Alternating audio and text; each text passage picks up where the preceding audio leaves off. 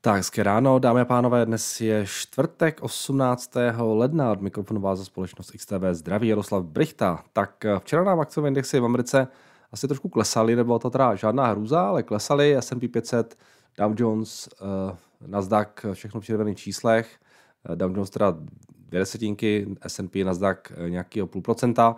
V Evropě ty ztráty byly trošku větší, dokonce někdy přes procento.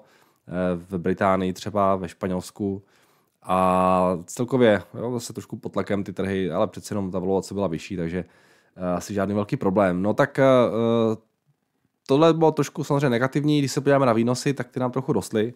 Uh, v Americe jsme na nějakých 4,08, takže se to tak nějak jako lehce zvedá. Možná trošku tlačí ty, ty uh, akcie níže. Dnes taky, nebo včera v Evropě taky rostly výnosy.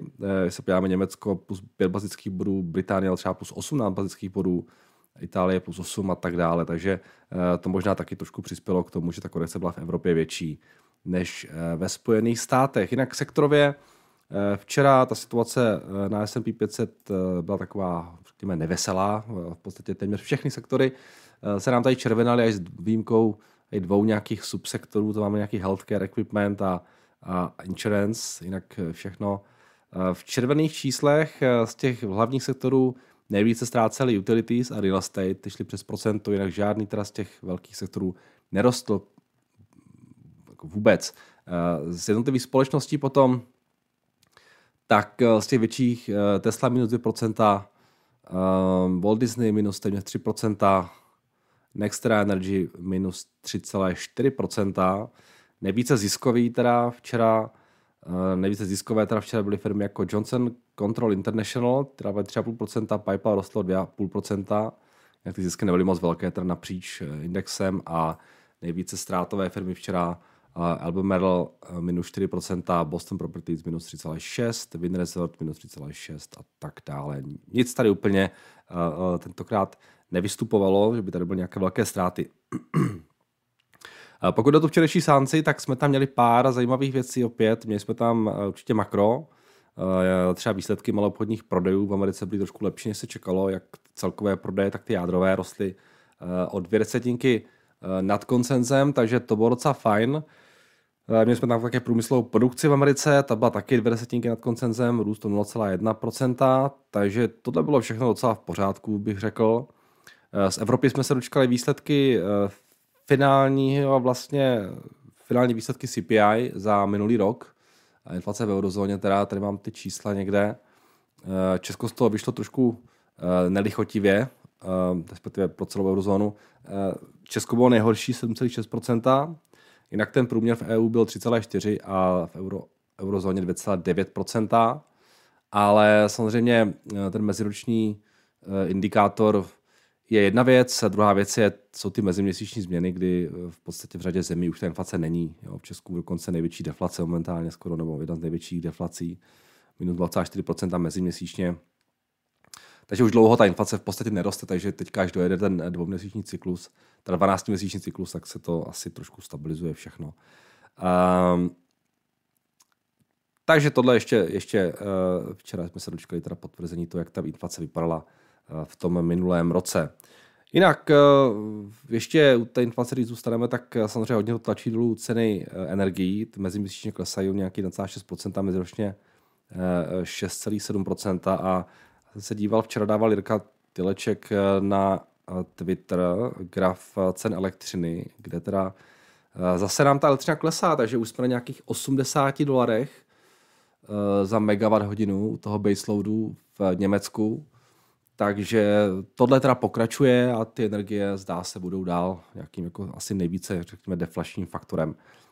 Uh, uvidíme, jak dlouho to ještě vydrží, ale zatím teda uh, uvidíme, kde se zastaví. No, samozřejmě ty ceny jsou pořád asi relativně vyšší, než se podíváme, kde byly před, tím, před tou válkou a uh, vůbec před tou krizí energetickou, tak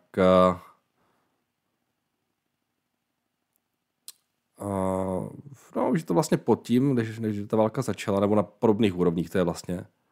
Není, to bylo na 100, na 100 euro, takže už to je pod tím. Uh, celkově před covidem ty, ty ceny byly nějaký, řekněme, 50 euro, takže ještě samozřejmě máme kam klesat, uvidíme, jestli tam klesneme. Ale zatím ten proces teda pokračuje. No, potom, měli jsme tam včera zase pár korporátních výsledků. Mě nejvíc včera zaujal Schwab, který reportoval Charles Schwab, banka, investiční dům, kteří reportovali svá čísla za minulý kvartál. Um, ty výsledky byly, ty výsledky byly, řekněme, asi v pořádku, byl tam lehký být na EPSku, minné zklamání na tržbách. Samozřejmě dál jim klesá ten net interest income, ten dosával nějaký 2,1 miliardy, vidíte, že jo, když se srovnáme třeba s Q4 2022, tak tam byly 3 miliardy, takže docela jako významný propad. Samozřejmě to souvisí s tím, jak rostou sazby a tak dále. Schwab je jedna ze společností, která má nejnižší sazby na depozita vůbec, eh, nejnižší jako mezi bankami, takže lidi jim tam docela odcházejí. Oni musí tam víc zdražovat depozita a tak dále. T, navíc tam měli tu, ten problém v tom minulém roce, jo, jakmile krachly ty Silicon Valley a tak dále, tak tam spousta lidí začala ta depozita vytahovat tama, uh, takže jim klesá taky depozita, to je taky negativní pro ten, pro ten vývoj na ten interest income.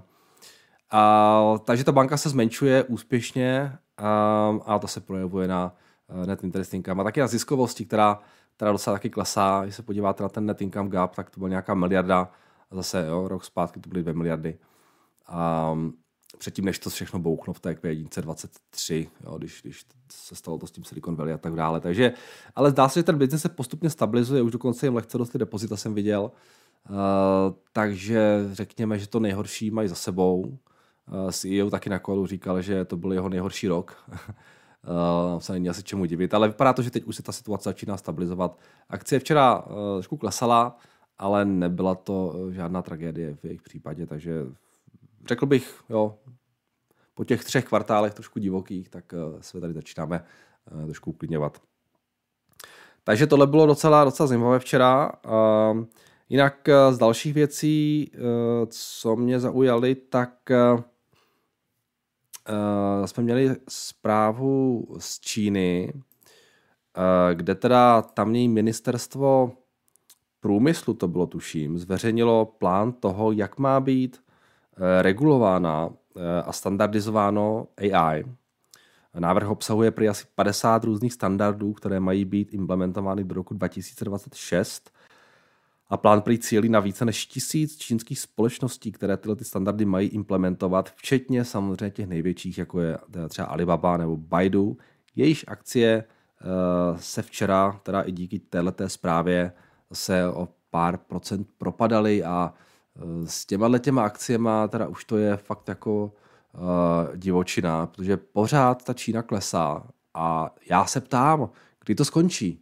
Jo? Protože tohle už je jako solidní úlet a samozřejmě jako můžeme si říkat proti Číně, co chceme, jaké politické rizika, jo, ty firmy se nechovají moc jako akcionářsky friendly, ale ty valuace v nějaké, jako, nějaké jako době musí přestat prostě dávat smysl. Jo.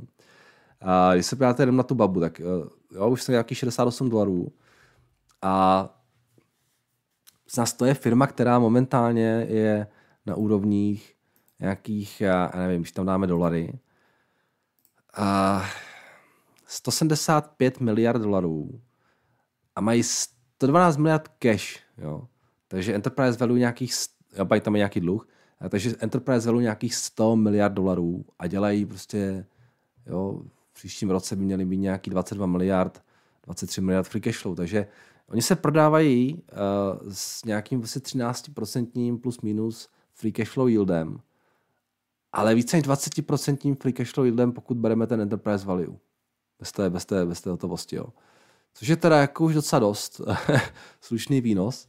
Uh, tak uvidíme, uh, nevím, nedokážu si moc představit, že by tam byl nějaký velký prostor nějaké další, nějakou další velkou korekci, ale samozřejmě, jako, jak jsem říkal už mnohokrát, uh, tak trh může být iracionální mnohem déle, než my dokážeme být solventní.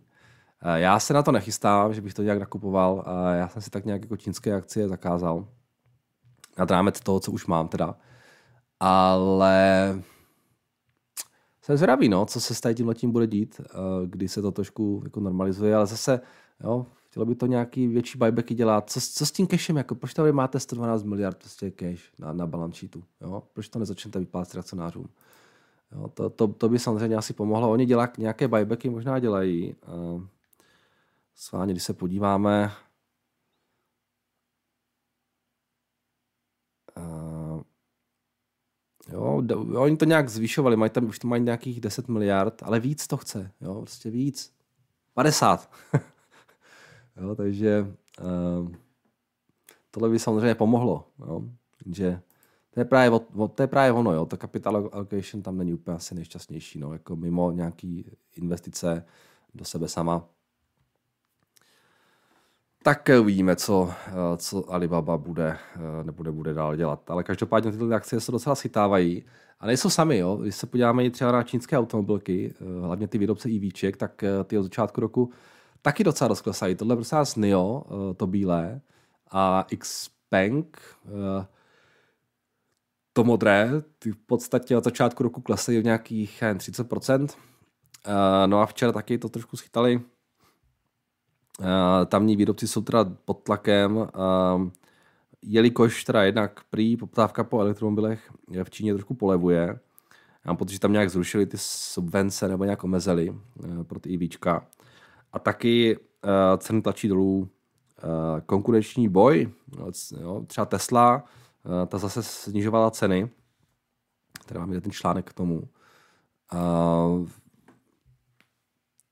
mám pocit, v Číně to bylo nějakých 6%, ale snižují ceny taky dolů v ostatní, na ostatních trzích, třeba v Německu a tak dále.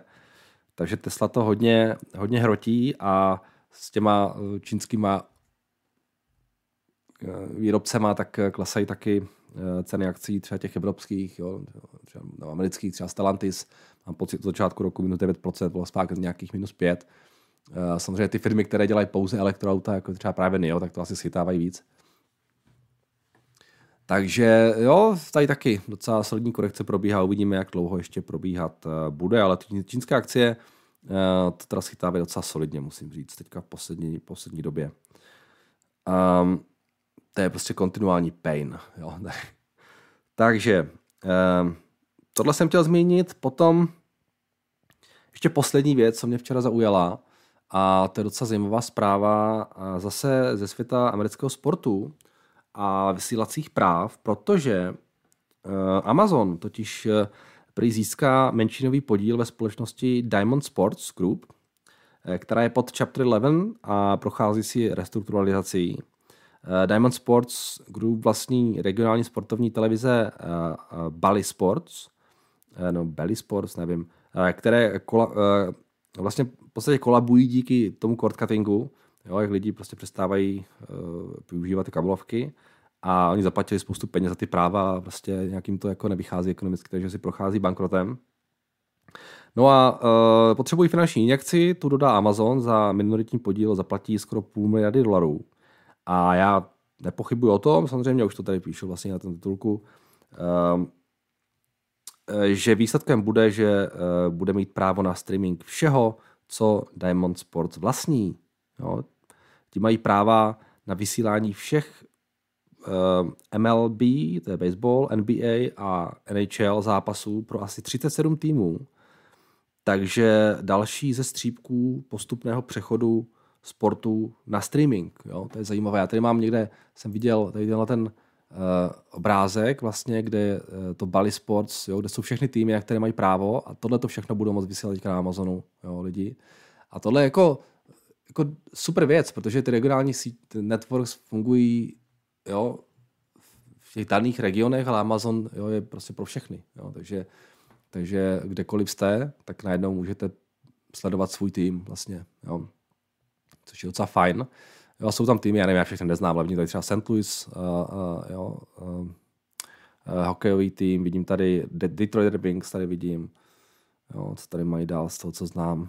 Uh, Arizona Coyotes, tady jsou nějaký ten basketbalový tým, nevím, jak to jmenuje. Jo, prostě tady je spoustu týmů a, a tohle je samozřejmě zase nějaká, jo, možná první fáze toho, eh, jak ten sport bude přecházet na streaming. Takže uh, zajímavé, zajímavé a uh, jo, prostě bavíme se tady, tady o tom už dlouho. Uh, tohle je potenciálně Uvidíme, jak se celé ten, celý, celý ten prostor kabelových televizí uh, bude vyvíjet a uh,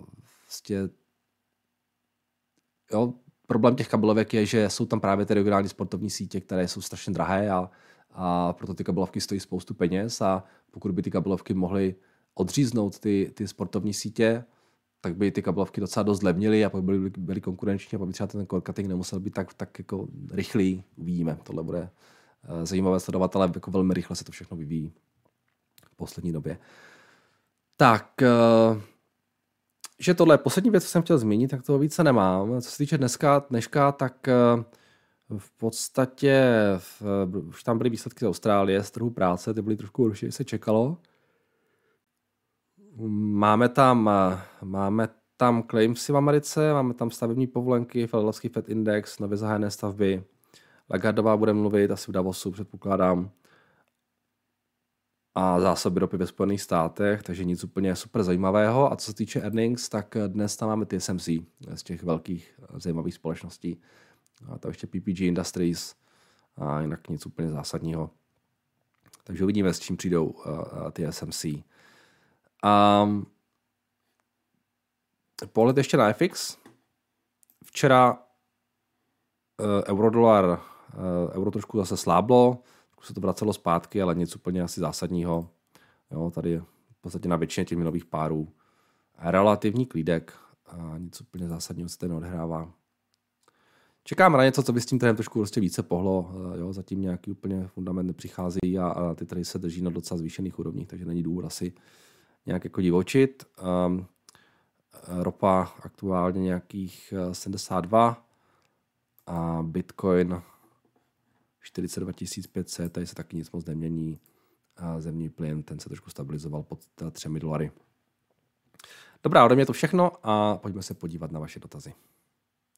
Jinak eh, jsme včera zveřejnili to naše povídání o trzích, už pro všechny, a s Jirkou Tylečkem o ropě, tak kdybyste měli zájem, tak se můžete podívat.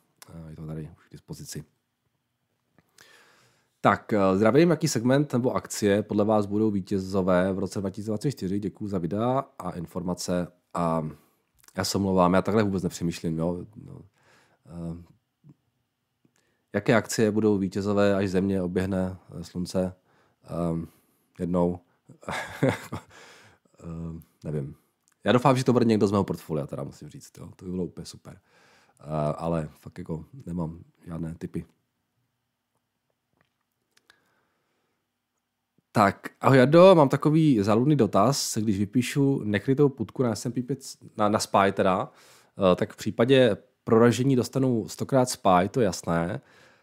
Ale co se stane, když to samé udělám přímo na indexu S&P nebo SPX, uh, dostanu SPX nebo mě broker vypořádá jen finančně, tedy strhne mi peníze z účtu a ještě prosím, jaký je rozdíl mezi SPX a SPXV. Mají totiž společný opční chain. Díky moc. Hmm, já nevím přesně. Každopádně bych si typnul, že eh, to bude všechno navázané, to SPX, že to bude navázané na nějaké futures. Jo. A že buď to dostanete ty futures, ale ty futures vlastně asi v ten samý moment budou expirovat, takže bych si typnul, že vás asi vypořádá nějak keši. Zkuste to, dejte vědět. Co je SPXV? A no vidíte, tak to je, to je, to, no, tak to je ten futures, to je ten prosincový futures, takže jo, nevím, to přes, proto to má stejný chain. Jo. To, je, to je navázané na ten, na ten futures kontrakt. Jo. Takže buď to vypořádání ve futures, nebo říkám, jo, si to vychází ten strike na expiraci, teda ta expirace opce na expiraci futures, tak to asi bude nějak cash, já nevím, jak to přesně je. Ale typu by si to asi bude nějaké cash vypořádání. Ale nevím, nikdy jsem to nedělal, takže um, jenom si to jako přemýšlím na hlas.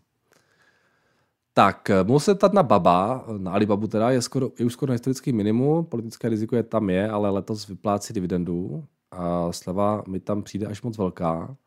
No, to jsme vyřešili, ale mají dividendu, říkáte, jo? Jsem ani nevěděl, ukažte. DVD. Uh,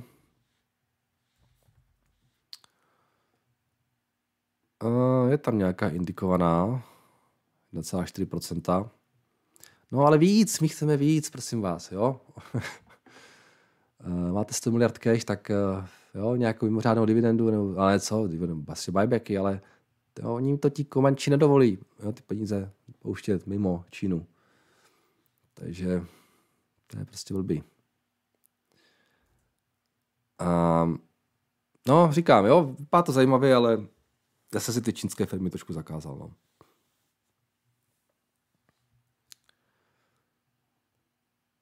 Tak, dobrý den, pane Brichta. Chtěl jsem se zeptat na váš názor na Kostko. Chápu, že jejich business model je mírně jiný. Zákazníci si platí členství než třeba u Dino Polska. A zmiňuji Dino schválně, protože u nich jste měl tezi možné eh, snadné expanze. To se aspoň, co vidím na YouTube, Costco daří. Nepodíval byste se, prosím, jaká čísla prognozují Bloomberg analytici na příští roky? Předem děkuju. No tak Costco je skvělá společnost, samozřejmě eh, asi po Berkshire nejoblíbenější společnost, eh, kterou měl jako nejoblíbenější Charlie Munger. A ten business model je jako úžasný v jejich případě. Samozřejmě jako nemůžete asi srovnávat Costco s Dinem nebo s nějakým dalším retailerem. Jo. Vemte si, že Costco, jo, to je wholesale. Jo. To jsou prostě to jsou jako, to je velkou obchodní prodejce. Oni mají, oni mají, mám pocit, jenom nějaký 4 tisíce produktů na těch svých skladech. Jo. Si, že třeba takový normální jako Walmart má třeba 120 tisíc nebo 100 tisíc jako produktů. Jo. Takže oni prostě prodávají jenom to, co kde mají šanci získat jako fakt jako super ceny, co je skladné jo, a co se jim rychle bude točit v tom na těch skladech. Díky tomu v podstatě nepotřebují žádný, žádný uh, uh, jako working capital. Uh, nízké ceny, to je jako klíčová věc v jejich případě a, a lidi na to slyší. Jo. Ku podivu lidi mají rádi nízké ceny. Jo. Takže samozřejmě um, ten retailer, wholesaler, který je schopný ceny být nejnižší a je nejefektivnější, tak jako má docela zaručeno to, že bude, pokud ten management nebude úplně jako neschopný, takže bude schopen nějak jako dál expandovat, co se kostku daří. Oni jsou docela velcí vázy. Ale bohužel vlastně ta valovace je tam úplně šílená. Jo? To oni jsou tak strašně dobří, že to ví všichni. A mě by se to nechtěl platit, tyhle ty multiply, které tam jsou, teda musím říct. Jo. Um, když se podíváte na ty jejich čísla, tak eh, market cap 300 miliard a dělají nějakých 7 miliard. Jo. Jako ten business je skvělý, ale prostě je to drahé. jo, ta akcie, tady máte teda výhled na ty další roky, nějakých 9, prostě 7 miliard, jo, 8 a tak dále. Prostě jak, jako hodinky, jo. Prostě pořád, budou asi, pořád se očekává, že se ta profitabilita bude zvyšovat, ty marže trošku. Ale bohužel, když se podíváte na ten růst akcie, tak eh, ten je v podstatě kontinuální. Co kontinuální? Jako dramaticky ještě zrychlil tady v tom konce roku 2023. A o kostku vlastně pořád říkáme, že je drahé a on pořád roste, ale roste, tak, roste docela dost na úkor jako expanze toho svého multiplu. A teď je samozřejmě otázka, jak, jak dlouho ten multiple jako budou schopni navyšovat. Jo? To prostě nemůže pokračovat do. A když se podíváte na ten multiple, nějaký 45, jo, vlastně v těch 20, 2015 byl 26, pak 30, 20, 33, 35, 38, 36, 39, jo, až teď 45, takže a je to fantastický biznis, ale je to prostě drahé. Jo. Takže co k tomu dál říct, no? Asi nic, jdeme dál. Tak, eh, zdravím Mardo, chtěl bych se zeptat, eh, mám teď docela dost volné hotovosti a přemýšlím, kam s ní. Je podle vás eh, v pohodě dát to nyní vše do S&P 500 nebo do Berkshire, když mám časový horizont 15 plus let? Případně zda počkat na nějakou korekci, když jsou teď trhy docela nahoře, nebo to dát do amerických státních dluhopisů se splatností do roku, do jednoho roku, je mi jasné, že časování trhu nefunguje, ale i tak bych rád viděl váš názor. No, Martine, tohle je asi těžké. Jo? Tohle je typický dotaz, který tady byl eh, v letech 2000, v tom roce 2020, 2021. Jo? Lidi se tady taky tady úplně na stejnou věc, když ty akcie byly hodně vysoko. A uh, všichni jsme tak nějak jako jo, očekávali, že ta korekce přijde, ale to nevíte prostě nikdy. Jo? A jo, když si vezmete, tak se, ty lidi se ptali v podstatě tady, jo. Tady v tom koncem roku 2020 jsem pořád dostával tyhle ty dotazy. Jo, pak to teda kleslo, ale zase nekleslo to tak moc, jo. Kleslo to třeba jenom jako na ty úrovně, eh, kde jsme byli v tom jako koncem roku 2020 a ty lidi, co se mě ptali třeba tady, tak pokud pořád čekali, tak by museli tohle všechno vydržet, tohle všechno by museli jako přečkat pak by museli čekat tuhle tu korekci. A až v tom, kdyby nastoupili v tom úplně ideálním případě, to by byli přesně tam, kde jako byli v tom roce 2020, když se to začali ptát. Jo. Takže tohle prostě nikdo nevíme. Jo. A samozřejmě, že i teď to nevypadá nějak jako super levně, ale prostě je potřeba si to nějak pro sebe sám zvážit. Jo. Tohle je strašně jako individuální záležitost. Samozřejmě, když prostě chcete teď vstoupit do toho trhu, máte nějakou velkou hotovost a víte, že prostě Jo, třeba budete získávat nějaké peníze postupně, budete ty peníze dopouštět, ale pokud potřebujete tu první pozici budovat jako teď, tak je to prostě blbý. Jo? A proto asi eh, podle mého názoru takový psychologicky nejbezpečnější způsob je říct si, dám tam teď nějakou část, jo, a ty jde o to, já samozřejmě jakou, jestli to je 50% nebo 70, těžko říct, ale já bych spíše byl pro nějakou větší částku a nechám si něco třeba v těch dluhopisech a, a pokud přijde nějaká korekce, tak dobře pro mě. Jo. Doporučuji dát tam nějakou částku, aby když ty akcie dál porostou, tak budete rád. A když budou klesat, tak budete taky rád. Jo. Takže jaká ta částka je, to je na vás. Ale je to těžký, no, prostě, jo, v této situaci, jo, do toho třeba vstupovat, bohužel, prostě loni to bylo lepší, jo. Um, teď hol, si ty akcie vyrostly a je to Prostě, jo, ale říkám, vy, vy víte, že to časování nedává smysl, takže asi je to o tom rozhodnout si, kolik tam dáte, uh, jako si třeba necháte rezervu případnou korekci a, a takhle nějak s tím nakládat. No. Jak vám asi moc neporadím. Já bych to dělal takhle. No. Tak, uh, jdeme dál. Ahoj Jardo, jaký je tvůj názor na článek od Bloombergu, že Česku hrozí, že se z něj stane další Detroit. Uh, já jsem to viděl, měl ten článek a nevím, tak uh, asi záleží na tom, jak se tady, koho si tady zvolíme a jakým směrem se bude, budeme ubírat prostě, jo. Uh, tak uh, asi by bylo fajn, kdyby jsme měli nějaké lepší podnikatelské prostředí, trošku nižší daně, méně zdaněnou práci, ale bohužel to asi úplně nehrozí do budoucna. A je pravda, že ten automobilový průmysl si prochází určitým, jako, určitými problémy, hlavně v Evropě zdá se. Uh, no, otázkou je, jak moc bude ten přechod na to EV volet. Um, je to taková hezká, uh, hezká, hezké, hezké přirovnání, bych řekl, asi si nemyslím, že to bude tak hrozné, ale jako nějaká bolest to asi bude, no. A otázkou, jak velká, těžko říct.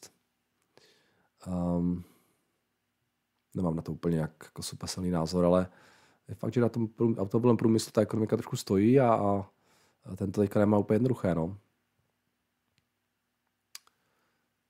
A třeba nám pomůže, že máme korunu. A, těžko říct, uvidíme.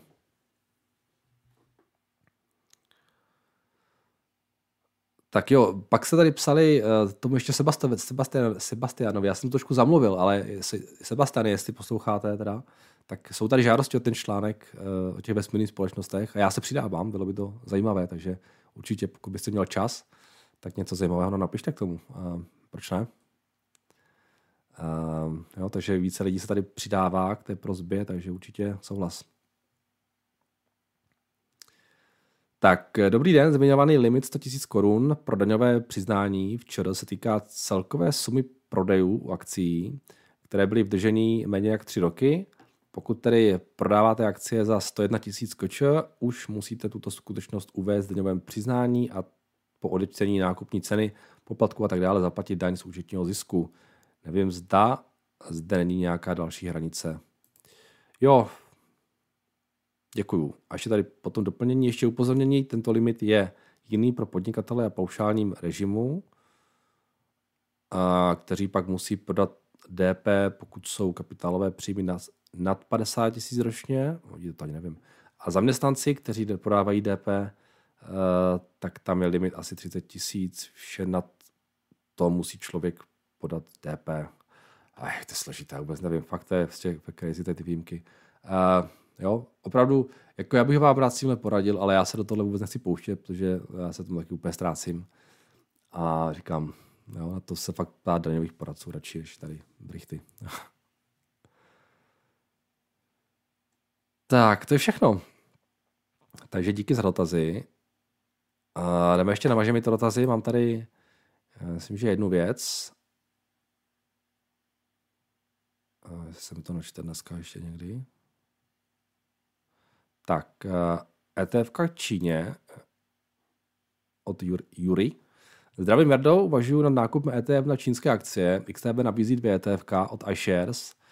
Uh, IHN, NL a CNIA D. Mohl by se podívat na jejich složení, je velký rozdíl mezi nimi a říci, ke kterému z nich by se přiklonil a proč. Tvůj postoj k Číně znám, ale i přesto. Děkuji moc za odpověď. O, můžeme se podívat schválně. Uh, takže ICHN říkáte. ICHN. Tohle je teda iShares Amsterdam. A to druhé čínské TF je cena, cena IA, to je Německo. Cena YA. A to je teda iShares taky a je to Londýn, jo. Tak schválně, pojďme se podívat to složení, co tam, co tam mají. To dáme holdings a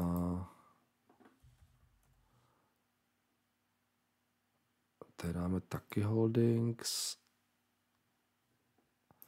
Tak ten první iShare, to je teda to ICHN, tam je Tencent 13%, Baba 8%, Pinduoduo 4,8%, China Construction Bank, Meituan, NetEase, Industrial Commercial Bank, Bank of China, Baidu a tak dále, JD. A tady Kuaishou, Multi, Contemporary Ampemex, China Merchant Bank, Yangtze Power, BYD, Shenzhen. Ehm, no tak tady máte mnohem větší podíl teda Tencentu. Tencent tady vůbec není, se dívám, nebo není ani mezi těmi největšími z nějakého důvodu. Um, ani Alibaba, Alibaba tady není. Takže tohle vypadá spíš nějaký jako trošku víc, řekl bych, jako průmyslový, nebo jako, řekněme, jako expozici na tu čínskou ekonomiku, průmysl, co tady píšou o tom.